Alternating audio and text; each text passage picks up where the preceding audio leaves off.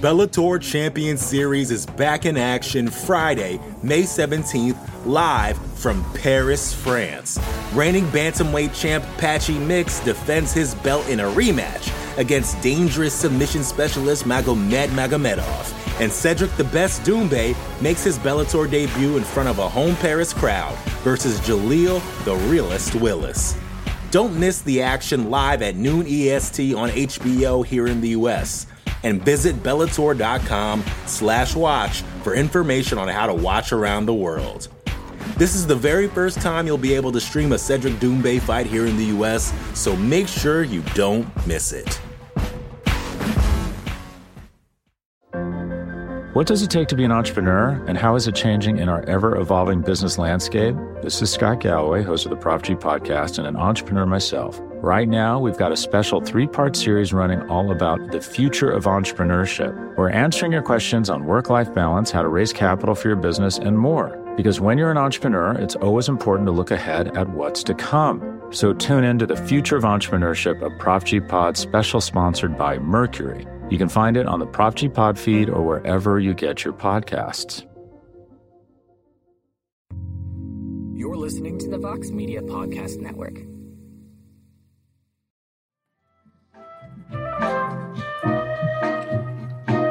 Bear with me, friends.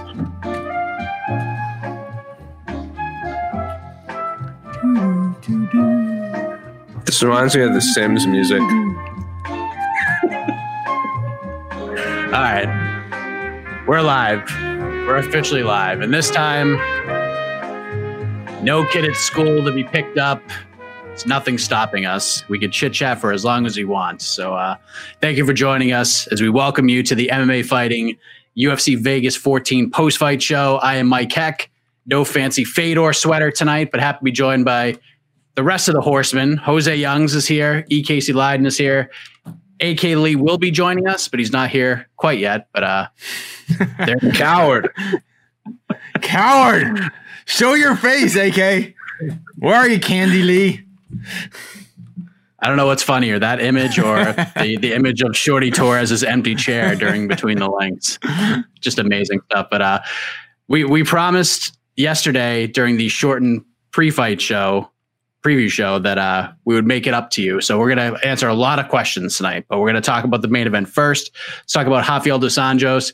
He got me all sorts of fired up with his walkout song, walking out to Kumite from the movie Bloodsport, A plus entrance song, taking on Paul Felder, who replaced Islam Makhachev on just five days' notice. The fight was grueling. It was fun.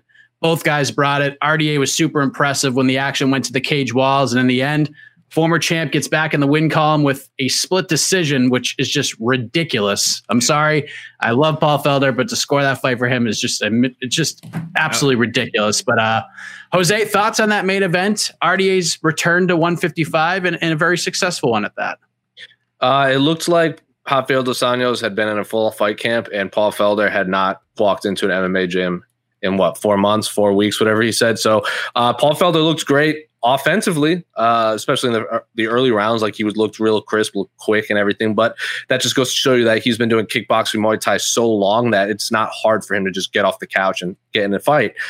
But his defense just wasn't there. Like he was getting hit a lot. He was getting tagged a lot with the end of RDA's uh, strikes, and he couldn't stop the takedown. And he he he was holding his own on the ground, but his timing just wasn't there defensively. Offensively, it looks like he had he hadn't missed a beat, but I just don't think the timing was there to try and avoid any damage coming his way. But it is what it is. He took the fight on five days' notice, so don't hold it against him. Uh, it's pretty much. I thought RDA might get a finish at some point in the later rounds, especially if you took him down with one of those uh, arm triangles, arm chokes that he he's put so many fighters away with. But Paul Felder held him off, survived, lost should be a unanimous decision. I had it 5-0 RDA. I can see the I can see the argument for 4-1 Felder, but no there's no way in the world Paul Felder won three of those rounds. I think even Paul Felder looked surprised uh, when they read the scorecard. So yeah, RDA 5-0 on, on my scorecards.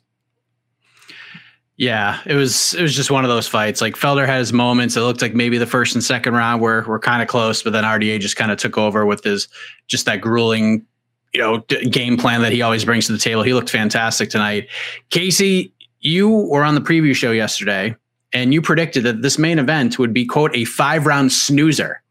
you could not have watched this fight tonight and thought, "Oh man, this fight sucks." Like the fight was the fight was great, was it not? But all kidding aside, what what did you think of it now that it's over? I said I said a five round snoozer in the sense that it's going to be a. I thought it was going to be a dominant win, much like uh, I thought it was going to be a, a RDA versus um, Anthony Pettis type performance, which I feel it pretty much was. Um, I mean, what?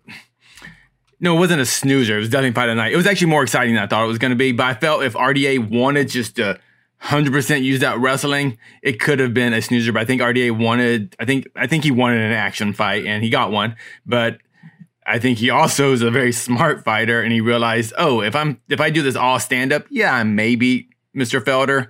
But I think if I use my wrestling, use my all that training I used to train for Islam, um, it, it was just it was just a smart smart smart move by um, Mr. Um, Dos Anjos. And look who we have here. Hold on, hold on. We have a we have someone calling in right now. Who who is this? it's my best friend.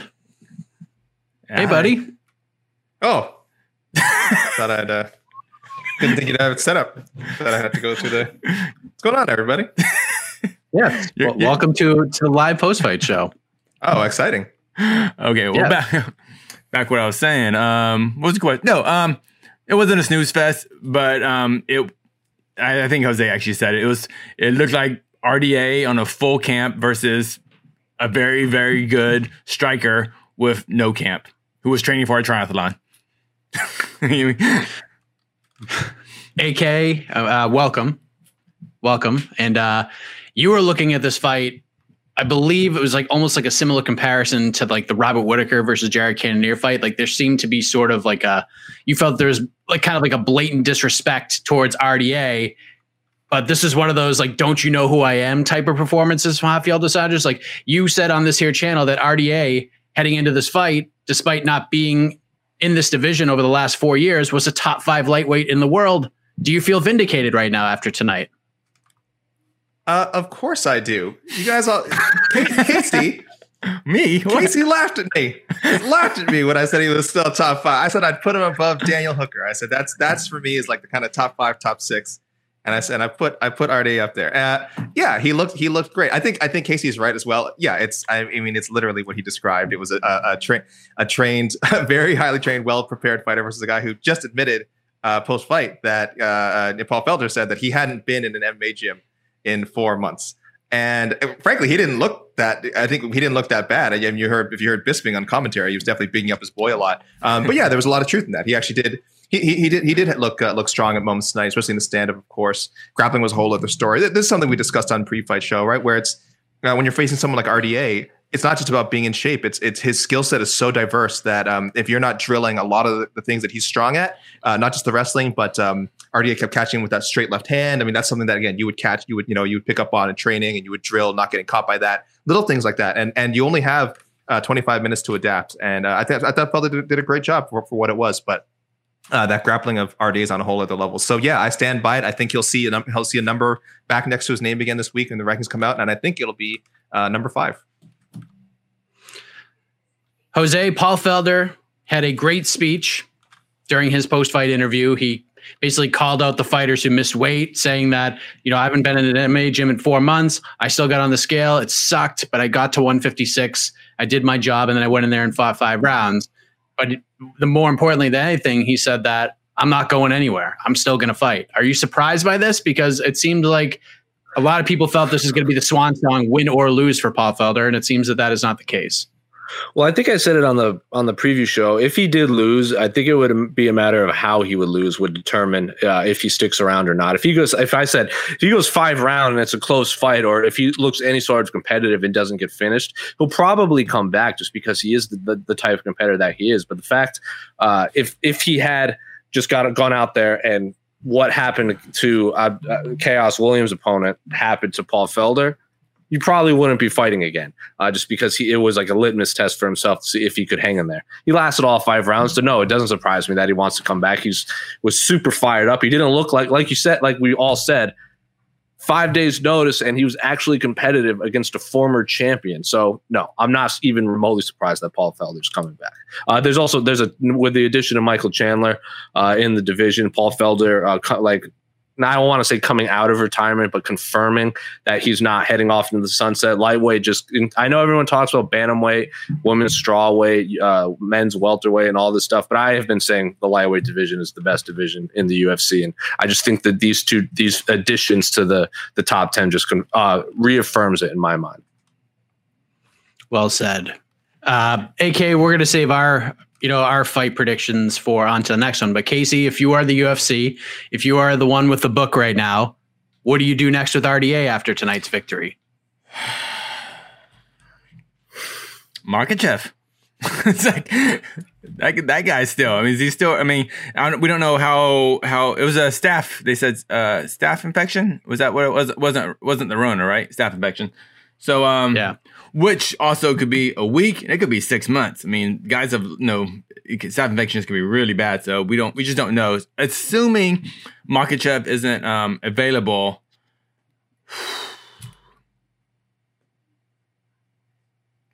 It's actually that's the thing with that's the thing of RDA. Like he's that's, that's always kind of been the problem for. There's no real storyline with him. It's just like yeah, it's like he's good and he's he's a high level fighter. So I think any fight's really good. I can't Hooker, I don't know anyone. It's like I don't think I don't think there's really a particular. Oh, I gotta see RDA fight this guy. That's kind of maybe that's actually kind of a problem as far as like the UFC building him. Like, there's no like urgency to see RDA fight a certain guy to me at least. So that, that, that, that, that, was a very non-answer for you.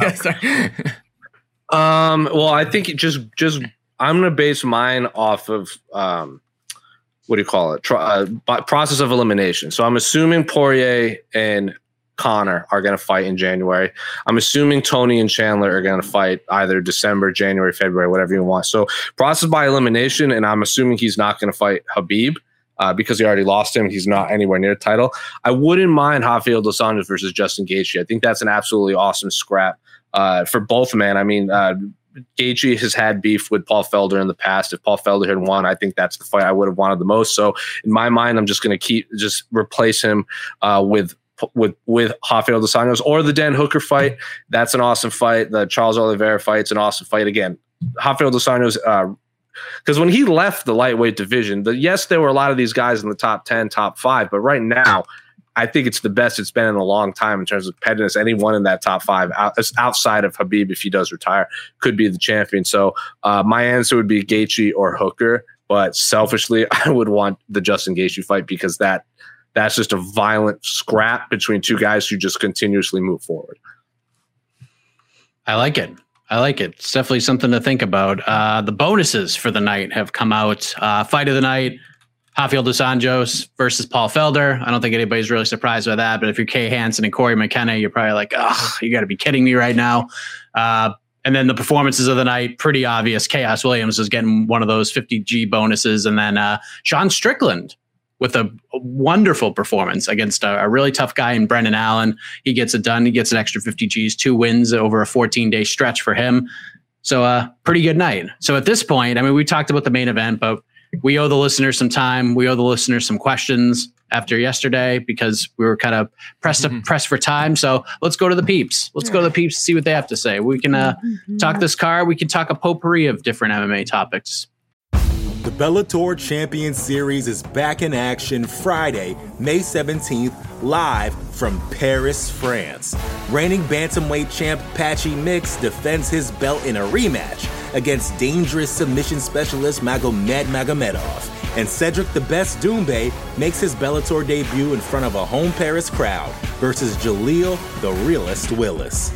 Don't miss the action live at noon EST on HBO here in the US and visit bellator.com slash watch for information on how to watch around the world. This is the very first time you'll be able to stream a Cedric Doumbé fight here in the US, so make sure you don't miss it. What does it take to be an entrepreneur, and how is it changing in our ever evolving business landscape? This is Scott Galloway, host of the Prop G podcast, and an entrepreneur myself. Right now, we've got a special three part series running all about the future of entrepreneurship. We're answering your questions on work life balance, how to raise capital for your business, and more. Because when you're an entrepreneur, it's always important to look ahead at what's to come. So tune in to the future of entrepreneurship, a Prop G Pod special sponsored by Mercury. You can find it on the Prop G Pod feed or wherever you get your podcasts. While uh, while Casey digs this up, I just want to say, uh, like you said, Mike, we'll wait till our show, uh, uh, you know, the next couple of days to, to do our official, like, who should he fight next? But um, I do think uh, one thing that makes it so difficult for him is that he is willing to fight anyone. I mean, he uh, he has that reputation. Uh, so I think it was a lot of people, I think Luke Thomas, one of them, was tweeting out, like, sort of, oh, here's the last, like, 10 guys that RDA is fighting. It's an insane list of people. Uh, for someone to fight and like not and I mean he's got title shots in there so it's not like he was only getting tough competition and not being rewarded for it uh, he's been rewarded accordingly but um yeah he's he's just fought a murderer's row his entire career uh, he hasn't had an easy fight in forever, and uh, and he'll fight anyone, and the UFC knows that. So unfortunately, that's uh, that kind of makes it difficult to fantasy match make because he won't he won't say no. Am I the only Andrew Nally asks? Am I the only one who thinks Khaos Williams versus Niko Price would be crazy? Of course, that would be crazy, right? what, what, do you think about that? What do you think about that, Jose? Only one. I like I the, like I like the I like the fight as a fight, but I think like Niko is at that point where he should be fighting. Like he just fought Donald Cerrone, he just fought Vicente Luque. Like I, I really like Khaos Williams as a fighter a lot, and I like Niko Price a lot. There are just other names I would choose Khaos Williams to fight first before he gets Niko Price. Like again, but if they make that fight, I'm not going to complain. That fight is awesome. I just think it might be a step back in terms of name value for Niko Price. And I, yeah, I know he Khaos Williams is the big guy right now, and we've we joked that he's the he should be the Hamza and he could be the fighter of the year if he gets one more and fine, but he's not that right now. That's there's a lot of what ifs. Like could he? Could he? Could he? I'm really interested. Why, right now, why, why is Dana selling him like that? Yeah, because it's Dana White. It's and at 8:15 p.m. Arizona time. That is not what Khaos Williams is. I would like to see Khaos Williams fight uh, Lizette or uh, Lizez Minier. Is that his name? I can't ever pronounce yeah. his name. I would like to see that fight, considering they're the last two guys to beat Abdul. Uh, I can never I can't pronounce this guy's name either. Razak. Uh, the last, yeah, they're the last two guys to beat Razak. Uh, I know Sean Brady broke his nose, so he I wanted that fight, but that fight's not going to happen. The Belal Muhammad fight I like too, just so if you want to slot him in against Belal Muhammad or um, uh, uh, Michel Pereira, I know Alex Ooh. always wants to bring him up. Any of those fights, I'm down for. But Niko Price, I think it would be a step back in terms of name value. But I like the Lazzez fight, considering they're both coming off really impressive wins over the same opponent. And Lazzez was supposed to fight on the Fight Island card uh, before he was pulled for testing positive for COVID. So he, if, if they are going back to Fight Island, in January, February, March, and Lazzez wants to stay on that card, I think that's a fight that I would be very interested in. It's interesting. Yeah, we were we were talking before we hit record about you know comparing Khaos to Hamzat because I mean Hamzat has to be brought up on all of these shows at least once. but I mean, look just just just look at the resume right now. Done. Look at the UFC resume. Khaos Williams has fought twice in a total of 57 seconds, and he's knocked yep. out Alex Morono, who just had, I believe, his 11th or 12th who UFC just appearance. Beat the guy that Hamza beat. So naturally, he's getting the welterweight title shot. Move over, Leon Edwards. You're back. You're unranked again. You're unranked, Leon Edwards. You're out. Maybe. Hey, listen. you know, on, there is on, there is there is a lockdown in the UK right now. You never know. Maybe they they thrust oh, Khaos into not. that spot. I know. I don't think it's gonna happen. Alex is there such thing as a non-crazy Niko Price fight? Like you kind of Niko kind of, Price. I'm just looking at it, it's like it's kind of he hasn't had a non-crazy fight in like te- like ever. I'm looking at his entire career. I don't think he's had a non-crazy fight. Niko Price fights start at crazy and then you you work i mean you have the potential to work back from there. Usually they start at crazy and escalate from crazy. So uh Khaos yeah would be perfect. I mean you, you couldn't ask for, for a better matchup. So andrew nally you are correct. Uh no sorry you're wrong. You're not the only one. I'm pretty sure all of us are thinking Niko Price versus Khaos Williams or anyone uh is a crazy fight. That would be a crazy fight RDA versus Chandler, similar size and good first test for Michael Chandler. Jose, what do you think about uh, RDA versus Michael Chandler possibility? I love that fight. I, I I absolutely love that fight. I just don't think I think Michael Chandler is going to fight Tony Ferguson, considering um, Michael Chandler wants a big name, and since and he wants to fight Tony Ferguson, And Tony Ferguson, it's like any like any time the UFC can get Tony Ferguson into the octagon and any sort of happy is a win because it seems like him and the UFC are always at odds. So if Tony Ferguson is asking for Michael Chandler, I have I imagine that's what the UFC is going to do. But say Michael Chandler or say Tony Ferguson gets hurt or whatever, it trips on another cord, and Rafael dos Anjos decides to back up his own words and say, "I'm always ready, I'll fight," and they throw in RDA versus Michael Chandler, I'm not going to complain. I like. I mean, I like the matchup. I just wish you know, I mean, good on RDA for calling out Chandler, trying to be opportunistic. 100%. There's nothing wrong with that. We, we knew that wasn't going to happen. No, you, got to do, what you got to do. Exactly, planting the seeds for down. Like I said, if Tony Ferguson can't make it, because we all know Tony Ferguson, there's no guarantee he's going to make it into the octagon uh, if he signs a contract. So if, if RDA stays ready and backs up his words, and he goes, look, you turned me down because you weren't going to be ready, but now I'm ready to fight you on short notice. Like, and Michael Chandler can't turn that down after that. At that point, so he's already in camp and all that. So I if if if RDA is going to be on standby for a possible Michael Chandler fight, awesome. I'm all in. Do you think the UFC That's, wants that fight though? I don't know. I think at this point, um, it's hard to say. But just I I don't know. Uh, who would if if Michael Chandler gets a main event and they need someone to fight? I don't know where. Fight Island or the co-main. I assume I'm assuming it's going to be five rounds, um, or a co-main event. What lightweight would be ready to go? I don't think Dan Hooker is going to get to the U- United States if it's in the United States, uh, because he's. I don't think he wants to go through all that again on short notice. Um, Charles Oliveira maybe, but is he in Brazil too? Um, so I don't know. This, I'm again. I'm just doing process by elimination. Yeah, RDA had his whole camp in Brazil too. So if if it's the next man up, so be it. But if Dos Anjos is the next highest ranked person available and Michael Chandler really wants to fight on the specific date he signed for, I don't I think the UFC would be fine with it. But again, who knows with the UFC? Yeah, I mean, I, I would like to see the fight. I don't think it's going to happen. I'm with you. I, I mean, the UFC has been, been promotionally pushing Michael Chandler pretty hard. I mean, he got his own promotional package. He got his own interview at UFC 254. I mean, I know he's the backup fighter and all that stuff. Maybe they're just like giving him some props for that, but they're, they, I mean, this is a big deal. They, they think Chandler's a big deal signing for them. So I, I, think it will end up being the Ferguson fight. Ferguson made that video that you could see on MMAfighting.com calling out Chandler for December 12th. And after losing two main events, you still get a really good title fight between Aljamain Sterling or Petr Yan and Aljamain Sterling, champion first pal. But um, you throw that as a co-main event, that's that's awesome. You're getting a bunch of pay per view buys for that one. That that's a good little uh good little appetizer for the title fight. AK, your thoughts on uh yeah all of this?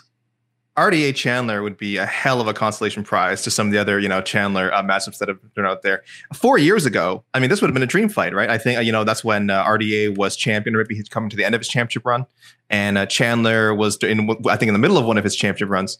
So that's really like that's really the beauty of MMA, isn't it? Um, and and kind of also what keeps the UFC why they're number one. You know, for all of its for all of its many flaws, is that they can still produce matchups like this. Which even four years later, I think you put those two down on paper again, it's it's maybe not the top fight that Chandler would want right now, but man, Chandler and RDA, you got you're getting a lot of fan interest there. Yeah, maybe not a main event, probably a fight night main event if you, if you want to roll that out. But otherwise, yeah, really high profile uh, pay per view co-main event. Man, that's a fun fun fight. So yeah, I'm all for it. Two good suggestions so far. Well done, comments. Well done. Zero I'm chance. I might, zero, I might steal some of these. Zero chance. Zero chance it happens. Zero chance. Zero. I there's no, there's no mi- minus injuries, minus injuries, or people right. popping for the Rona. Right, but yeah. outside outside of an official signed full yes, camp yes. fight, zero chance. It, it, won't be the original booking. as Yeah. There's no chance that it's the original booking. yeah, I, I there's no. Ch- there's no chance that's the fight they try to make. This is only going to come down. yeah, yeah. It's going to be like a Nate Diaz situation. Where he's like, "Yeah, I'll fight on 11 days' notice." So being being MMA, it's like a ninety eight percent chance that it yeah. So it's definitely happening then. Okay, it's gonna be the main event next being, week. being if they, if they book Michael Chandler versus Tony Ferguson, the main event we're gonna end up getting is Dan Hooker versus Paul Felder, two replacement fighters. Yeah. What's next for Felder, Jose? Is the question here. Um, that's tough, man. He's already that's tough running, swimming, and fight, If they, if they, if if the Gaethje fight wouldn't be bad, if they're both coming off losses and there is some sort of history there, I wouldn't obviously if my my absolute first choice would be Edson Barboza moves back up and we get the trilogy fight, but that's not going to happen with Barboza at featherweight now. Um, Charles Oliveira, he's already fought and beat. That's tough, man. I think I feel like we have to have a lot of these fights play out before we can fantasy match make Paul Felder. Like right now at 8:23 p.m. Arizona time, I don't think there's any clear cut person for uh, Paul Felder to fight next. They got Arizona not respecting daylight savings. What's up with that? Yeah, because we're the 48 state, bro. We we we were like we're the last state in the continental United States to be founded. So of course we're not going to fall for this skullduggery that is. What about uh, the farmers? savings. What about the farmers? What about them, Casey? What about them? You you you you said the time in Arizona with such like I don't know. There was there was Yeah, there was a dude. tone I Ben did not like about the, the way Ben you said Franklin the can kick Ben. Fr- Who, who invented daylight savings time? Ben Franklin was he the one that proposed it? Kick rocks, Ben Franklin. The uh, the Yeah, only Dale name that I can see, the only name that I can see that's unassigned that Felder might consider fighting, if only because uh, he's still got a bit of a name, uh, and I think it'd be a bit of a wait. It'll probably be till next year uh, when we see this guy again. We, we don't know what exactly where he is, but Al Iaquinta might be the only fight again. that would, I think, that would be a fight because I remember Paul Right. Felder giving interviews saying he was like naming a few names that might get Sure. him interested, and Al was one of those names. Yeah, so yeah, that but I don't- I forgot about Al. Yeah, I think he's definitely Well- aiming higher than that. But as far as unassigned name, like people he wouldn't have to wait for, and they could start like talking about it now, or you know, waiting for whenever Iaquinta's. Uh, I'm, I'm not sure what he's out for, but whenever he's ready to fight again, like you could start those. You know, you could start those talks and negotiations this week, right? And you know, set something for Hmm. January, February, March. I don't know. I interviewed Felder right before the the Fight Island, the first Fight Island trip, and he said that he was offered Al Iaquinta, and he turned it down because it wasn't a big Mm. enough fight for him at the time to get him to get him back into it. But maybe That's now, maybe now that he seems to be fired up about it, I like that matchup. Spoiler: that's probably going to be my pick for on to the next one, unless Maybe me I have too. this we'll see. epiphany tomorrow morning. But Yeah, we'll see. I'm I'm not against a rematch with Charles Oliveira. I think Charles Oliveira is not a, a different fighter now. Not a different fighter, but I think he's a better, mature, more mature fighter. Um, I don't know if Paul would take that. Um, but yeah, that's Oliveira most would like take it. they, I would I would absolutely love that fight, and I know like Oliveira would take it. I was more viewing it as a I understand. Yeah, yeah. Felder might I just, yeah, I just yeah. think, I, I I just think, freaking love that fight. yeah, I, I just want, to, you know, I just want to see Charles Oliveira back. I'm tired of like, like, like what happened? To, I just want to see him back. Yeah, need to see more I Charles agree. Oliveira. All right. Oh. Well, Con- Conor McGregor already tweeted after he gets done with Dustin, he wants to fight RDA. Really? Yeah, he just tweeted. He said, "Dustin first, but I'm I'm down for it all. Throwback to this classic. Look at Dana. Ha ha ha. Vintage MMA entertainment. El Chapo, and it's a photo of him posing like El Chapo.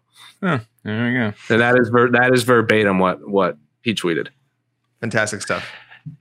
Do you guys know what rounds that judge gave to Felder? Oh, do you have it, Oh, AK? let me find. I, I can bring it up.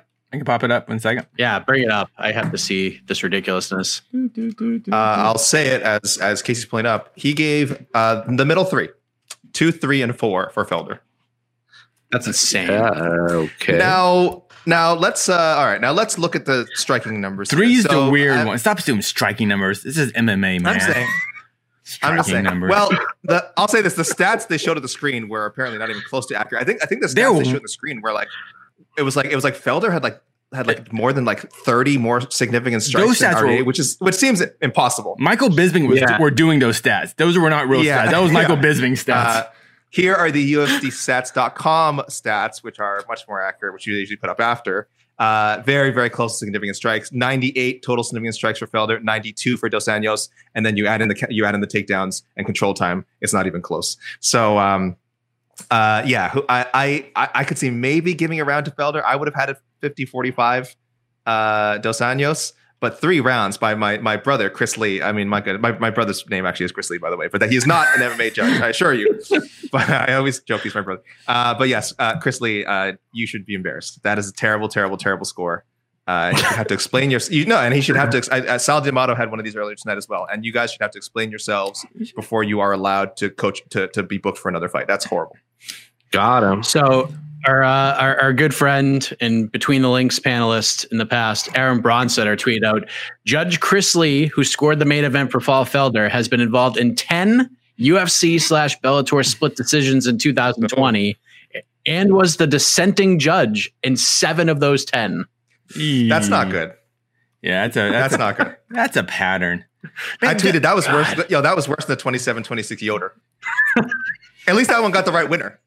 You know, Dude, I couldn't believe. I, I wish I was at this card. I wish I was at this card. So it'd be like Dana, Dana, fix this. fix there was it. a lot of there was a Big lot is going true. on the cards tonight.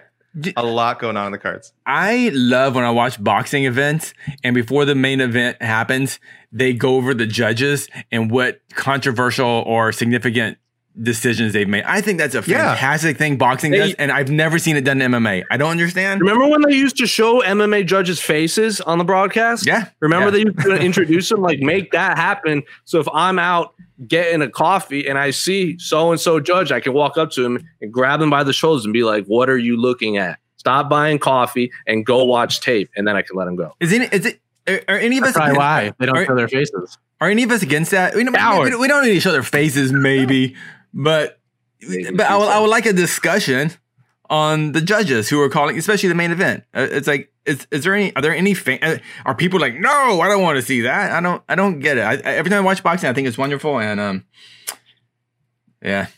Because The- the- the- because the- Casey, Oh, oh, I know the know answer. why. yeah, I know why. You know you. why, Casey? Because M because it makes too much sense, and MMA is a silly sport. You Uh, call I it don't a know, sport. Casey. I don't know if you're gonna. Are you gonna bring up a question about the Hansen McKenna fight? Uh, we, we can just talk about it. Yeah, it's worth discussing. I I, I didn't think it was a horrible scorecard. Uh, lead, did- lead, but- lead us into it. Tell, tell what happened. Well, it was a really close fight between two 21 year old prospects. I, I actually think it was a better fight than the main event. I actually would have given them the fight of the night um, with respect to uh, with respect to Felder and Dos Anjos. That was a great fight. Uh, but um, uh, McKenna won unanimous decision 29 28. So very close rounds, very close scorecards.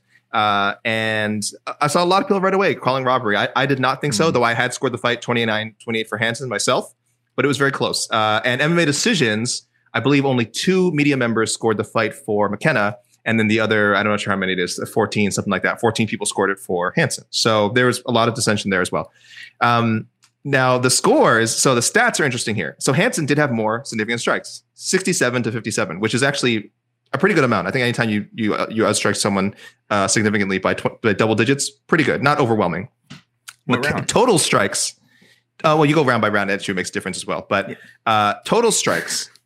McKenna 156, Hansen 87. So yes, I mean when we're counting total strikes, we're counting a lot of pitter patter, you know, little shots to the body, things like that. But I think when you get outlanded that much, even in total strikes, I don't know if you can make an argument for a robbery. It clearly means that the fighter who, who won supposed robbery was doing something. So very close fight. I think Hansen won, but uh, not, certainly not a robbery. What round was the swing round? Is it round one? Is that is that the round that people are, like, round three was pretty clearly Oh, I think it was all over. The, All three like the ju- judges the gave- judges score it. All three judges Sorry, gave one and two. Yeah, I think all three judges gave first and second round to McKenna and gave the third round to Hansen, which is weird I- because well, it seems totally, like forget, I'm totally forgetting the fight now. I thought I thought it was the other way. Let me check this. Hold on. Uh, right. That's the thing. Discuss seems- the it discuss like the fight amongst yourselves. It seemed What's like everybody gave the third round to McKenna. yeah, I thought the third Like, round was. if- I thought third round was a dominant round. I thought I thought the first. I thought the second round was Hansen. Third round was pretty clear McKenna. I thought it was the first. I thought first round was definitely Hansen. Took her back, beat her up a little bit on the feet. I might be forgetting it. You know, yeah. Almost Was- finished her. was third, the- third round Was too. the, was the first round when she got her back when she was just holding her back and McKenna was just punching her a whole bunch of times, or was that the second round? That was first round. So I- that's why I, I can see. I get it. I don't agree with it, but I get it because Hansen just held on and got her back, and I was like, "All right, what are you gonna do now?" And then she wasn't doing anything for a while, and McKenna was just punching her a whole bunch, and even she, like looking at her, she looked surprised, like, "Why is why am I like why is this so easy right now? Why am I punching and she's not blocking or moving to the next step?" Because even the commentators are like, "I guess that's doing something." Like, I get it. Like McKenna got to the dominant position, and I mean. uh Hansen got to the dominant position and then just like stopped for like 10 seconds. And then McKenna was just like, all right, let's keep punching you until you do something. So I get it, but I don't agree with it. I'm just trying to play devil's advocate. Yeah. Anyway. Yeah, Mike, you're right. It was uh, all- two judges agreed, uh, scored it the same way. First two rounds for McKenna, last round for Hansen. Uh, yeah, my, my beef with uh, as as cool as it was with McKenna, like controlling both of. And, and again, this is something Hansen I think is going to kick herself for later. Getting her, getting uh, both of her arms controlled by one of McKenna's arms. It was, it was actually really impressive by McKenna, and something again Hansen will probably be upset about when she when she watched the footage. But um, yeah, those punches she was landing, they were clean, but none of them were more impactful than the knee to the head that um, Hansen had landed moments earlier. So for me, that knee to the head is is really what made the difference in that round and why it should have gone to Hansen. But uh, I don't know for whatever reason, the judges, I guess they thought those yeah those little punches in the ground at the end did more. They were certainly uh, counted in total strikes. I I'm pretty were not counted as significant strikes. So um, yeah, that's why I disagree. But again, like we kind of just reasoned, you can kind of see why it happened. So sorry, people, you will not be seeing a robbery review uh, this week. We'll have a very special robbery review. I will have a very special robbery review on Monday for people, ret- a retro one. So I look forward to that. But no, I, I think McKenna fought a great fight, and um, Hansen fought a great fight as well. And I, I, I don't think either way it, it, it could have been uh, too wrong of a call. More important, more important. Who's going to watch Chick Fight, the movie now? That it never came up again, right? It, the graphic never Dude, came up again. I don't know That know. was so yeah, because they blew it and introduced it during the women's fight. It was so weird. Uh, and it said Chick Fight the whole time. Like I was like, that was oh. awkward. That was, and they didn't mention they didn't run the promo for the movie until after, right? If they'd run it before, Not only did they have- wait, not only did they wait to run it until after, when they were waiting for the judges' scorecards, and they're both standing there just beat up and bloody in the middle. And you know how it says their names Yeah. at the bottom yeah, yeah, in the yeah, middle of it. You know how Boom. it usually says like like corn nuts or Monster Yep. Energy. It was like decision. Chick fight. So if you just turned tuned in, you were probably under the assumption that the UFC was reminding you that two girls just fought. Yeah, and it's this gaudy, like pink, like like uh, bouncy, Yeah, gra- like yeah. rectangular graphic. it's and one of those- neon pink. It looks like one of those movies you order at the grocery store in the red box. You know, it's like, oh, Leslie Leslie Smith was I- not impressed. she was all over it, and and, and was she wasn't bad. wrong. I, I, well, I thought, I thought, I thought, I thought it was somewhat innocuous because I'm like, okay, as long as it comes back through the rest of the night, as long as it's sponsoring all the fights, then fine. It never came up again. Whoops.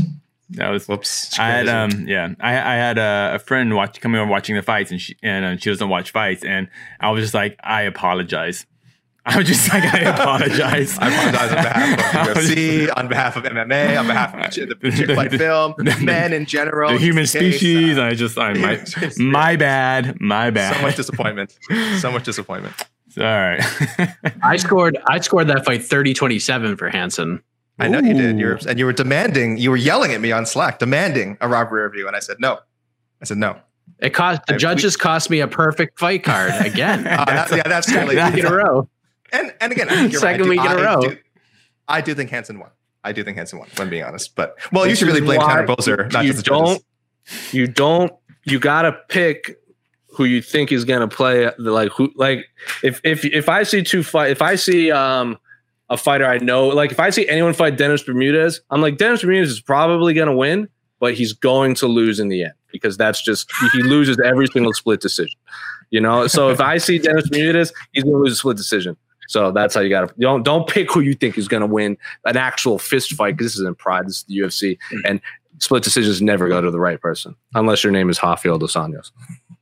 No, Right. Mike, you've got to be like you've got to be like me and just never even come close to getting a perfect card. That's the problem. You're getting it's hurting you too much because you're off by one. me. When you're off by like three or four every week, you don't care. You're breezy. you were It's the, funny Guil- 'cause, you were uh, the new Guillermo Cruz my, my son was like coming up and down and watching like a lot of the fights with me. And at the end, I was like, "So what was like your favorite part?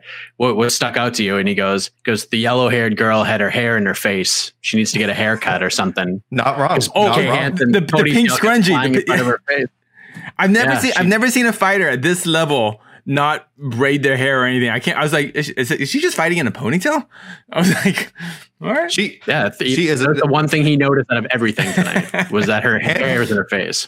Chick Hansen fight. McKenna are, are talents though. Like how, how messed up it is it that they Yeah. they look more advanced than uh, Granger and Yoder.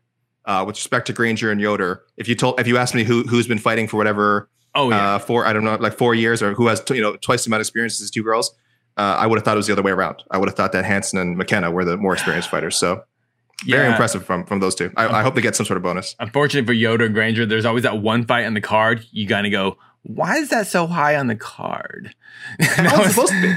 It wasn't. right? It's their it's not their fault that no, that was one of the cars that was bumped. No, no, out. you can't blame them. I don't blame them. I'm just you know we fights, can't yeah, blame so- them, but I just I was just want like what did they? I don't know. Um, let's talk about the other chick fight. Well, I we knew don't there was want going to to be talk some. about I knew Casey Kanako gonna throw a Murata fan number about one. Hell yeah, dude! Casey, after you. Wrestling. I am just e- extremely bummed out that uh Kanako just looks so normal because I don't know if you've seen her on Rizin. She has a big colorful outfits, a big she wears a singlet, and she just kind of looked like she was just I don't know, like whatever whatever that fell off the Reebok rack. That's what she was wearing. So I was just bummed we didn't get to see her very unique personality. But um That's what the yeah. UFC does. That's what the UFC does. Drains the color, drains the color, drains the the, the Yeah. fire right out of uh, a, a fighter's personality, right? Yeah, Yeah, it's so, uh, I'm. I'm just excited to see another um got, got a good wrestler in the strawweight division, and uh, I'm worried about her size though. She is she is a small strawweight. That's always going to be a bummer. But um yeah, she got her and her little Hulk arms. I was just um great great job by her. That was Did you a, see that her was a back, real- like her yeah. back muscles when she was going for takedowns? I, I was like, oh my Oh god! my god! Yeah, I was like, Uh, she is I a need she is a beast. match her up with Tecia Torres at some point. You want to battle the battle of the physiques. My goodness. Um, but uh, she looked good, and, and I think Randa Markos really, even though it wasn't her originally scheduled opponent, uh, was a really good test for her. I mean, she was stuffing some down. She was, you know, forward to, to uh, battle on some scrambles and really just kind of show off her Hulk-like strength. Like some of those scrambles, she just went through brute force. You know, just it was like they were kind of locked in the position for like a second, and you just see Murata just flex and just like, all right, now I'm on top. I'm taking control. So, um, yeah, she was as advertised as far as being uh, an elite wrestler, uh, a really high level athlete, um, tough as nails, and, and, you know, and, and Markos. Um, I said on like the previous show, I I feel like a loss gets her gets her release, even though she took this on on short notice and did the OC a favor. I, I kind of still feel that way. I, I really do. I don't know how they're going to go with it. Um, they shouldn't. cruel. Obviously, they shouldn't. They- I know. Obviously, they shouldn't. But but I do feel like the UFC is going this direction where we're seeing that you know a lot more young talent being utilized, young cheaper talent being utilized. So keeping around a, a veteran like Markos, who I know she's not exactly making you know six figures a fight or whatever, but um you know if it's a choice between paying her or paying a contender series winner or something like that, someone's going to get cut. And um, we've seen they've been, they've been making some cuts recently. Uh, she's a veteran. I think they like her. I, I just wonder if maybe this was the their their their sign. Well, she now lost three straight uh, for the first time in the UFC, where they say maybe they're going to cut ties. I hope not, though. Of course, I hope not. I hope Markos uh, gets another shot. and I think Yeah, she also took the fight on short notice. I think the last three fights she's taken was on short notice. Miranda Granger versus Randa Markos. Loser leaves town. That's what I was trying to say. Oh, we're good. Miranda I like Granger's it. got a win in the UFC. What? Miranda Granger's one and one in the UFC. That was her first UFC loss. Can't do her like Miranda that. Granger? She's on a No, two her fight losing second. streak. she, No. she lost to a She lost she lost to She's Amanda lost two in a row. She has lost two in a row. That is not too. Oh yeah, you're right. Oh, I, I, Yeah. cause the Hannah Goldy fight was the first one that she won. Yeah. yeah, yeah. That's right. She Correct. did lose to Lemos. Yeah, I yeah. thought I thought all of her fights up until that point just kept getting canceled. Yeah, So you- there you go. Okay, maybe you're right. Maybe you're right. So what do we There do? you go. So, so what do we do? So, wrap, so what do we do? Murata versus Yoder now? We just like mix and match the two winners. Nah, versus Murato's, winners. Murato's way higher than Yoder. I think you give Murato some um Mur- Murato. Murata. Um, There's like there's like the problem is she's so good and the diehards know how good she is. And there's so many fights I want to see her take, but she's not going to get them yet just because she's so new. So she's going to have to work her way up to these fights that I really want to see. Like, um, uh, like I would love to see her fight Dern, but that's not going to happen anytime soon. She has to work her way up there. So, um, I don't know off the top of my head who she could fight next. I know we're not gonna see it, but I, I, I, I, I don't care. I, I think I think she's ready. I want to see her versus Esparza. I love wrestler versus wrestler. Oh my gosh. Yeah, that's a good fight too. Two Invicta Uh, champs. Felice Herrig would be Invicta good. champs. Res- Felice- respect the belt. Oh yeah, Felice Herrig. You're right. Felice Herrig, Felice Herrig would be a good one because she seems to get the uh, like. I'm gonna we're gonna see how these uh, prospects are gonna do, and Felice Herrig is Carla Esparza's best friend, so she beats Felice Herrig. Not only do you have a wrestler versus wrestler, you got a storyline, and that's what we want. hey boo boo. Boom! Uh, I Did your job wanna spoil you? out- I want to point out how crazy it is that uh, Yoder almost um, almost had the first. She had the first 30-24, I think, in strawweight uh, UFC strawweight history against Syuri, and then almost had the first 27-26 today. Before, well, I mean, technically did have the first 27-26 before. Thankfully, that mix up was. You know, people are saying. Uh, it wait, was what, 27 26. What are you talking about? That was the the score? buffer.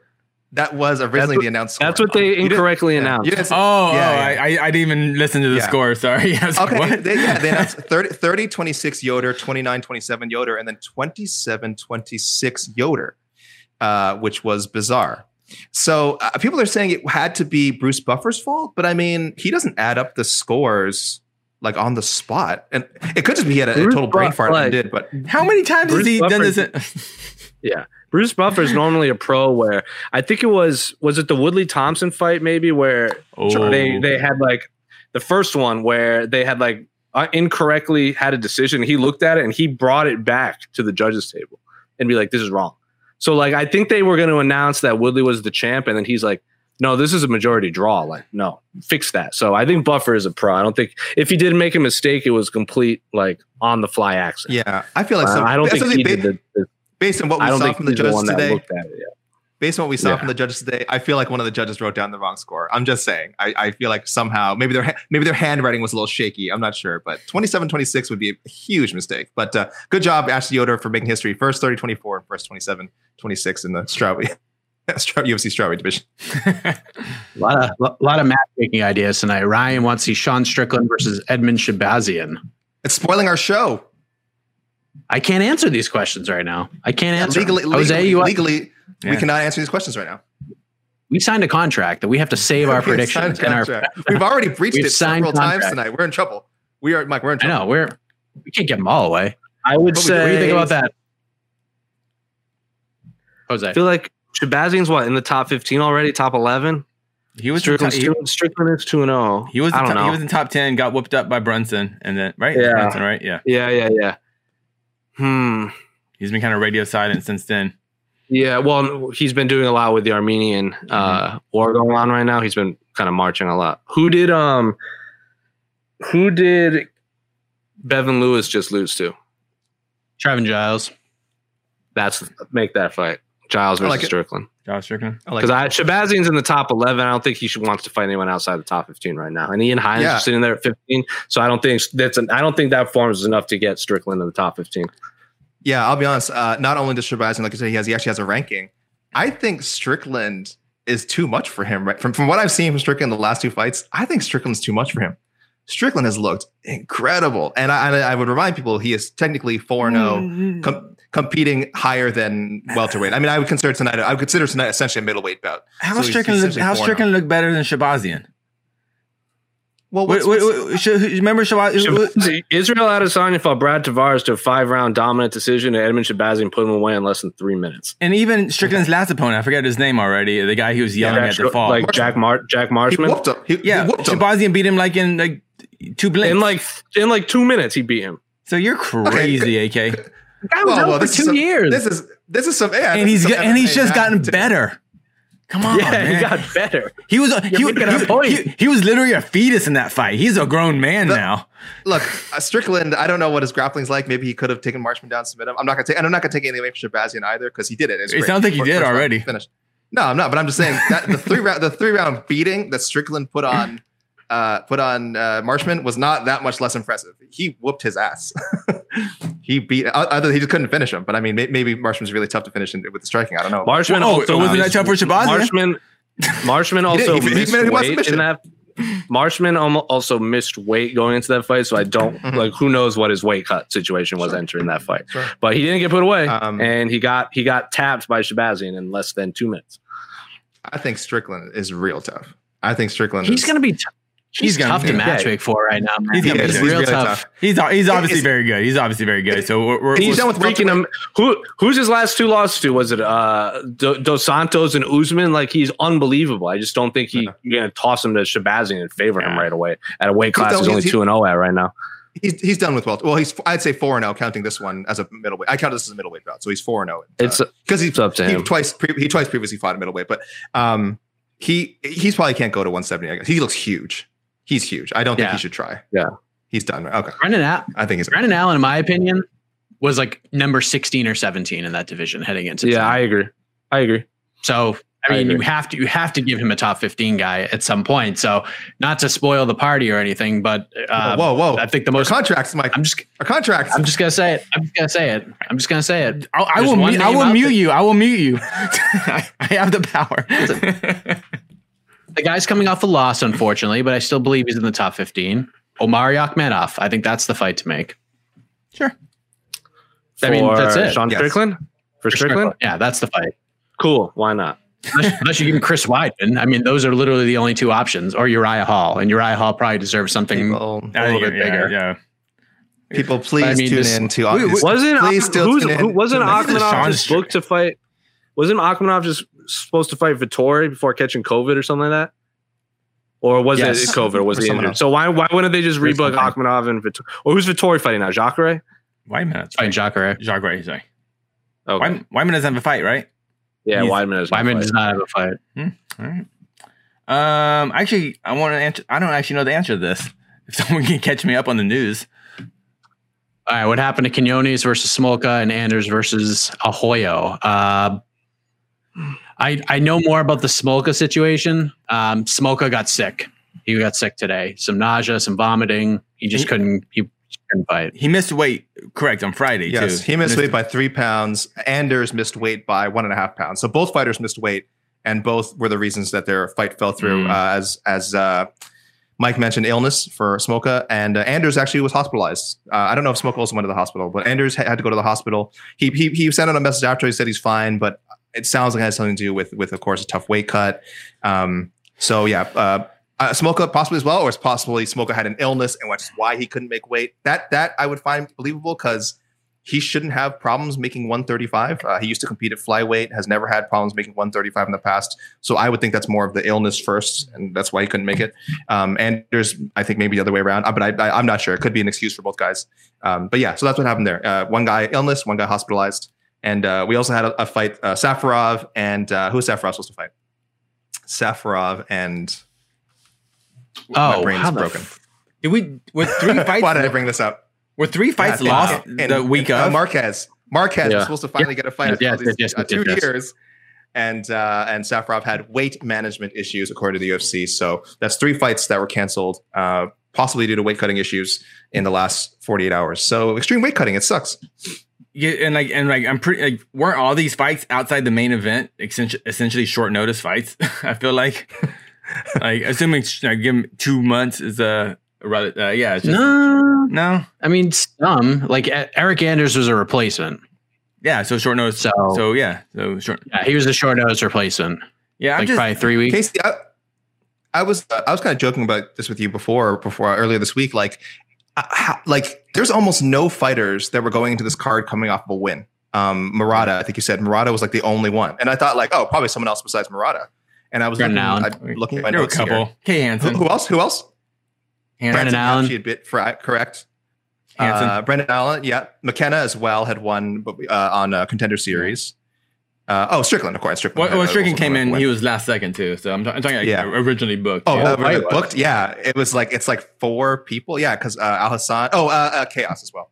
So like four or five fighters um, on a twenty on a twenty with twenty fighters who ended up. Oh no, only eighteen ended up fighting. But that's not. That's it's not all about wins and losses. But that sends a weird message to fans, doesn't it? Even the main event was two guys coming off losses. these are these are these are fight nights that's how it is you know these are these are free you ain't paying for this Got to keep that train moving. yep We were supposed to get uh, what other fights are supposed to get? Benitez versus Justin James. We were supposed to get uh, Bryan Barberena versus Daniel Rodriguez was supposed to be on this Oh, card too. yeah. Barberena had uh, emergency surgery, so Rodriguez is going to fight next week now instead. There were eight eight changes to this card according to uh, Tapology. Eight changes, and there only ended up being nine fights. So Hey, that's what happens. these Like days, the UFC books 15 fights, and every once in a while Yeah. we have a 15 fight card. But Yep. I think, and then that and that's when when this, when this whole pandemic cards started happening. I, I I wanted the UFC to be much more lenient on more catch weight fights, more just because of crap like this. Because now now we have now we have dudes in the hospital. This is just stupid. it's just stupid. Strickland Strickland Allen was perfect. It was perfect. Of course, 195. Yes. Why, why is there any? I saw at least one or two comments popular on me on Twitter like, "Oh, too bad this doesn't really count." Uh, Strickland like as, as a middleweight fight because it was a catch. I'm like, why? Why does it not count? It's two guys who are middleweights. Who cares? And then someone else said, "Well, as, lo- as long as they're not ranked, I guess I don't care." And I'm like, "Why does it matter? Weight classes are a fugazi. All right, they're fugazi, fugazi, fugazi. Okay, I- I'm sorry. It's it's. I'm not saying they don't matter. Whoa, whoa, whoa, whoa, whoa. What was that? Say it again. again. it's, it's like uh, what's that? Uh, Matthew McConaughey Wolf of Wall Street. Like it's fugazi. Um, but it's yes, of course they matter. I, I'm being overly flippant here. They matter, you know, because if we didn't have weight classes, then we'd have, you know, we'd have chaos. But as far as like if two lightweights want to fight at 160 or 165, it's not going to change things in the long run. It's not that different than if they meet at 155. Especially, I shouldn't say it's not that different. It's literally no different. Um, unless you're worried about, oh, well, these guys, if they're going to contend someday, they have to be able to make 155 on the dot. But that's a whole separate issue. And if you just want to see fights happen and you want to see fighters at their best, people, you should encourage as many catch weights as possible. Please tweet, tell Dana why you want more catch weights. Sorry. Yes. I got He'll up. listen to, to everybody. He does, especially to us He does. in the media. He does. Yeah. He loves. He loves He loves on to the next one. He loves when we suggest things. Well, it's obviously, based on some of the matchups. They love our bantamweight picks. Damn, a little hat tip would be nice. Uh, little hat tip would be nice, boys, but it's fine. The Bellator Champion Series is back in action Friday, May 17th, live from Paris, France. Reigning bantamweight champ Patchy Mix defends his belt in a rematch against dangerous submission specialist Magomed Magomedov. And Cedric the Best Doumbé makes his Bellator debut in front of a home Paris crowd versus Jaleel the Realist Willis. Don't miss the action live at noon EST on HBO here in the US. And visit Bellator.com slash watch for information on how to watch around the world. This is the very first time you'll be able to stream a Cedric Doumbé fight here in the US, so make sure you don't miss it. It's Kaley Cuoco for Priceline. Ready to go to your happy place for a happy price? Well, why didn't you say so? Just download the Priceline app right now and save up to 60% on hotels. So, whether it's Cousin Kevin's Kazoo concert in Kansas City, go Kevin, or Becky's Bachelorette Bash in Bermuda, you never have to miss a trip ever again. So, download the Priceline app today. Your savings are waiting. Go to your happy place for a happy price. Go to your happy price, Priceline. All What else you got? Uh, do, do, do, do. Um, we You guys we- are lively we- have in the chat for such Yeah. a lackluster card. They're lively. Have we Thank talked? Have we, ta- have we talked plenty about RDA? We get we got an RDA or a lot of RDA. They all they all stayed up to watch Crawford box, and they're watching us waiting for a Ah. press conference from the UFC. Probably Uh, that's why the fight. That's why this UFC card ended so quickly because they had an ESPN boxing. Oh, coming that up. was that was what happened. Okay, I Yeah. forgot. that's pay It's per view. uh, that's pay per view, right? It's there. why uh, yeah, it's why Ortega Zombie ended so early because they wanted to get Lomachenko in there. man. God, I love it. It's so awesome. look at, look, look at MMA still week. still still playing second fiddle to boxing. I think it's an ESPN forever. thing. Oh yeah, inferiority complex. yeah. yeah. I see a little, some people asking, is there a press conference? I don't think there's a press conference. Uh, it doesn't sound like it. I don't know. Really? I'm not, Could I be wrong? I'm not there. Well, Unfortunately, I'm not I know there. Fel- I, I think Felder's doing post-fight show stuff now, but not a press conference. I think he's doing like ESPN plus. Uh, Well, the you know, loser- the The- I will text and find out. Whoever loses does it sometimes. Uh, what was that question? Oh, who do you think Islam Makhachev should fight next? From Sam R. Uh, we said earlier, just rebook RDA, right?